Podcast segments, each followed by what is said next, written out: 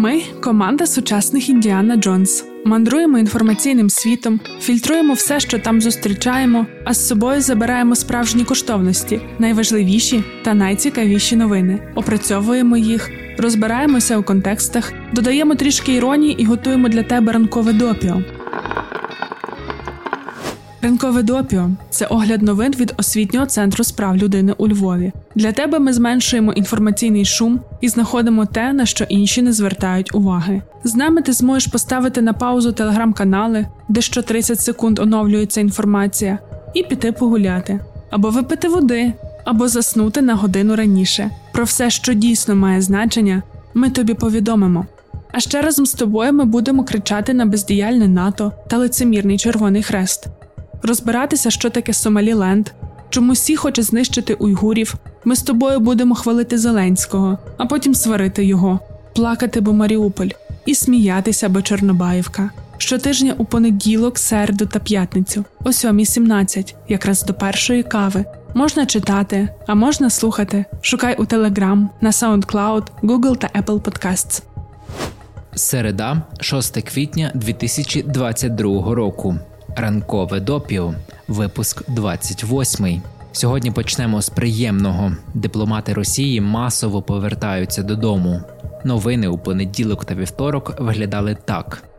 Міністерство закордонних справ Німеччини оголосило 40 російських дипломатів небажаними особами. Вони мають залишити країну протягом п'яти днів. Литва відкликає посла Ейтвідаса Баярунаса з Росії російському послу Олексію Ісакову наказано залишити країну. Франція заявила, що висилає російських дипломатів у рамках спільних європейських дій після повномасштабного вторгнення Росії в Україну. Джерело агенції AFP повідомило, що планують видворити 35 російських дипломатів. Італія оголосила 30 російських дипломатів персонами нон грата та висилає їх з країни з міркувань національної безпеки. Міністерство закордонних справ Данії заявило, що висилає з країни 15 російських дипломатів. А голова Міністерства закордонних справ Швеції Ан Лінде оголосила про висилку трьох співробітників російського посольства. Іспанія висилає близько 25 російських дипломатів та працівників посольства з Мадриду. Ці особи цитую становлять загрозу інтересам та безпеці нашої країни. Кінець цитати. На всі ці новини речниця МЗС Росії Захарова говорила, що такі дії не залишаться без реакції. Відповідь Росії буде гідною. Гідність і Росія та це ж антоніми. У новинах про вигнання російських дипломатів ми хочемо звернути твою увагу ось на що. Всі ці повідомлення почали з'являтися на фоні світових реакцій на Буча Massacre. У випадку деяких країн вони навіть одним релізом випустили, що перше висилають дипломатів, бо вони загрожують національній безпеці, друге занепокоєні звірствами у Бучі. Вже раніше з'явилася інформація, що російські дипломатичні представництва у порівнянні з іншими мають дуже роздуті штати. Що це означає? Це означає, що посольства та консульства, крім безпосередніх своїх завдань, могли слугувати також і прикриттям для іноземних резидентур КДБ. Це дуже популярна практика з часів холодної війни, оскільки Росія це держава спецслужба з президентом Гебістом, то невже хтось може подумати, що вона не має сітки міжнародної агентури? І факт, що Міністерство закордонних справ так швидко після новин з Бучі назвали списки осіб, які мають повернутися до Росії, нам говорить про те, що ці імена були відомі давно. То невже потрібно було статися Бучі, щоб держави ЄС перестали піджимати хвоста перед Росією та нарешті подбали про свою національну безпеку? Це вже ж навіть не про Україну, якій вони ніяк не наважаться надати зброю. Це безпосередньо про безпеку Німеччини, Франції, Італії та інших. Вчора Євросоюз повідомив про п'ятий пакет санкцій проти РФ у відповідь на звірства у Бучі. Туди увійшло вугільне ембарго проти агресора та заборона транзакцій з чотирма російськими банками. У найближчі дні цей пакет мають проголосувати. Звернемо твою увагу, що новий пакет санкцій все ще не включає нафтогазове ембарго, на якому так наполягає, наприклад, Дмитро Кулеба. То чого чекаємо, пані та панове? Світлин з Маріуполя Як ми й обіцяли тобі в понеділок, сьогодні розповімо про результати виборів в Угорщині.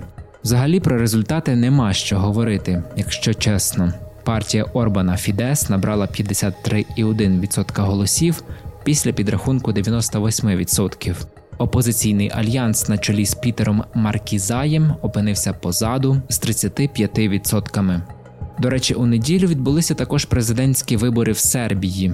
Чинний президент Олександр Вучич, який є відомо проросійським, набрав 59% голосів на президентських виборах. Тобто другого туру не буде. Вучич залишається президентом. Як ти можеш розуміти, наразі кількість мудаків у політиці залишається незмінною. На жаль. Про результати немає сенсу розмірковувати, але ми таки хочемо ще зупинитися на Угорщині. Ну бо ж, прости господи, сусіди. Це в Орбана вже буде п'ятий прем'єрський термін загалом і четвертий поспіль 12 років при владі. Він починав свою політичну кар'єру в кінці 80-х, коли падав комуністичний устрій в країнах Центрально-Східної Європи. Орбан встиг повчитися в Оксфорді на гроші Сороса і взагалі починав як ліберальний політик. Мабуть, під час навчання на модних програмах він вивчив технології, але не засвоїв ліберальних цінностей. З 2010 року вся риторика Орбана концентрується на якихось міфічних ворогах Угорщини та важливості національного інтересу. Національний інтерес це добре, але у випадку політики Орбана це нагадує ізоляцію та відкидання будь-якої альтернативи до політики Фідес. Сотні журналістів та громадських активістів були визнані ворогами Угорщини. Медіа говорять про те, що можна говорити, а можна говорити лише про те, що вписується у межі політики Орбана. Опозиційні змі весь час зазнають утисків. Ворогами Угорщини називали мігрантів, з ЛГБТ людьми уряд активно бореться роками. Суцільним злом визнано Джорджа Сороса, а офіційний Будапешт так відкрито опонує Брюсселю, що аж не віриться. Ну бо цінності Брюсселю угорцям не підходять. І це дуже парадоксальна річ, адже гроші Брюсселю, тобто Європейського союзу, угорцям дуже навіть норм. Декілька років тому був такий жарт, у якому дуже багато правди, що Орбан 5 днів у тиждень тільки те й робить, що поливає брудом Брюссель, а на вихідні їде туди, аби попросити гроші. Угорський політолог Балінд Мадяр називає режим Орбана мафіозною державою. Ось що він каже: цитую. Концентрація політичної влади і багатства в руках правлячого клану відбувається одночасно. Ці процеси йдуть пліч опліч. Ці режими не мотивовані ідеологічно, їхній фірмовий знак саме концентрація влади і багатства. Інша риса такого режиму витіснення колишньої як політичної, так і бізнес-еліти. Чому я називаю такий лад мафіозною державою? Тому що це нелегітимна структура. У мафіозній державі носій легітимної політичної влади тісно пов'язаний з власниками нелегітимного, неформального впливу, політичного і економічного. Олігархи в такій системі припиняють бути підприємцями. Вони носії видимого економічного впливу і невидимої політичної влади. Тут зникає властивий західній системі чіткий поділ політичної та економічної сфери. Там відносини між ними формалізовані. Тут же виникає те, що описується терміном влада, власність. Це означає, що в такій державі немає влади без власності і немає власності без влади. Кінець цитати. Мадяр також зазначає, що характерною рисою для Угорщини є формування певної неформальної спільноти навколо Орбана. У ній є люди, які не володіють формальним статусом, не обіймають державних або партійних посад, але визначають ситуацію в країні. Політолог називає таке явище приймальною політичною сім'єю. Чекай, чекай, чекай. Тобі це нічого не нагадує. У кого була така сім'я серед політиків? Точно, Віктор Федорович. Сучасна Угорщина вже 12 років має мало спільного з демократією. І це ми ще мовчимо, як там Росія себе комфортно почуває. Минулого тижня якраз розповідали тобі про це. Зараз нас турбує, чи впливатиме Європейський Союз якось на те, як поводиться Угорщина. Чи далі 5 днів на тиждень слухатиме, що європейські цінності офіційному Будапешту не підходять, а в суботу дадуть гроші. На закінчення цієї теми тримай цитатку. Ми здобули настільки велику перемогу, що її видно з місяця, але точно з Брюсселя. Християнсько-демократична національна політика перемогла, і ми повинні сказати Брюсселю, що це не минуле, а майбутнє.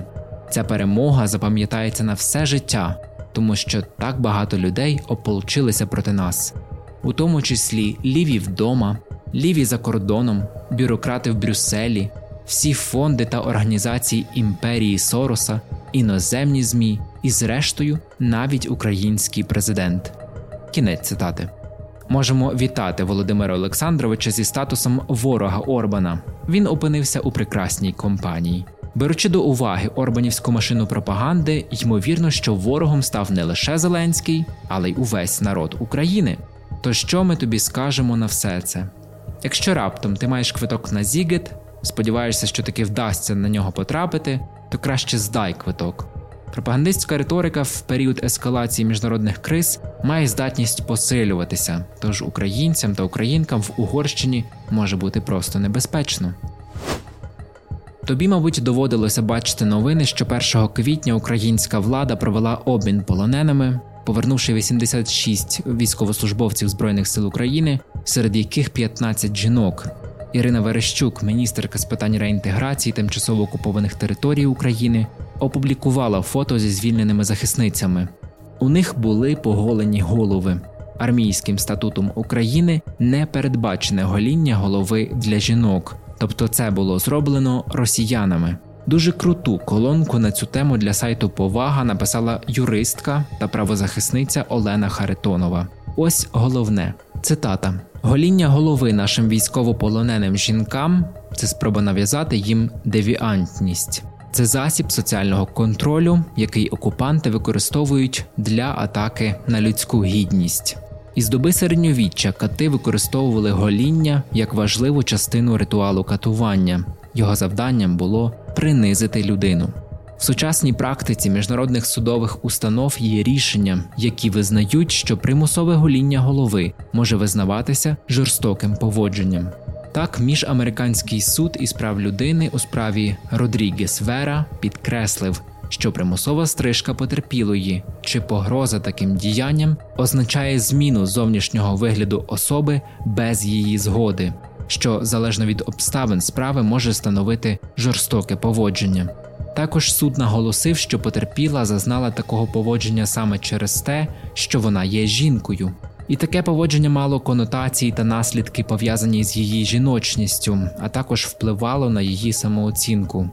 В цьому рішенні суд спирався в аргументації також на рішення Європейського суду з прав людини у справі Янков В. Булгарія, де зазначено серед іншого, що примусове збривання волосся ув'язнених в принципі є актом, який може призвести до приниження їх людської гідності або може викликати у них почуття меншувартості, здатне принизити їх.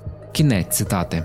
Олена Харитонова є членкинею Асоціації жінок-юристок України ЮРФЕМ. Тож принагідно ми поділимося ще однією новиною. Юрфем запустили лінію підтримки для постраждалих від сексуального насильства, зґвалтування, сексуальних домагань тощо, а також постраждалим від всіх видів гендерної дискримінації.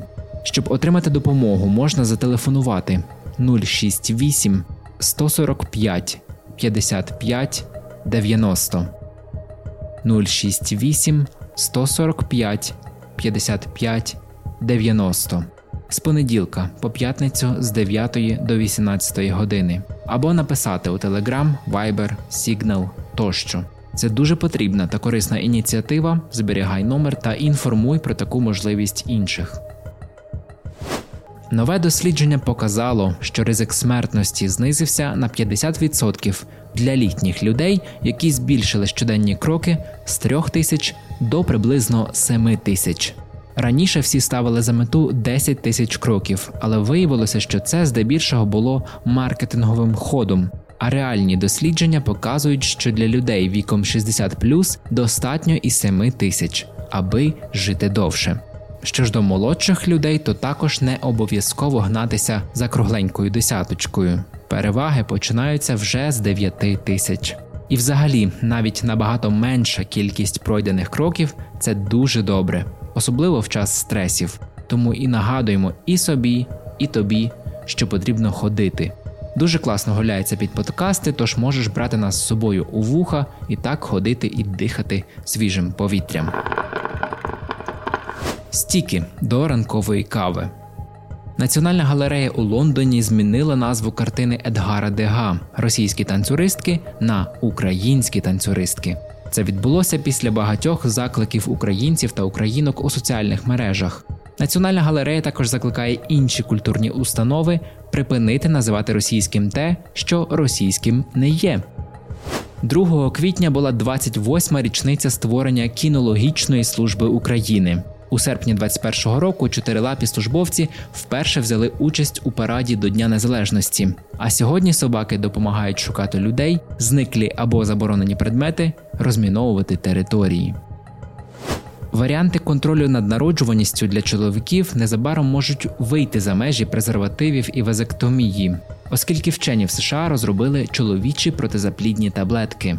Пігулки виявилися безпечними та ефективними для мишей, і, схоже, вже цього року планується проведення клінічних випробувань на людях. Що цікаво, таблетки не орієнтовані на тестостерон, вченим вдалося вийти на негормональний шлях розробки чоловічих протизаплідних. Вони впливатимуть на білок, який називається рецептором ретиноєвої кислоти альфа.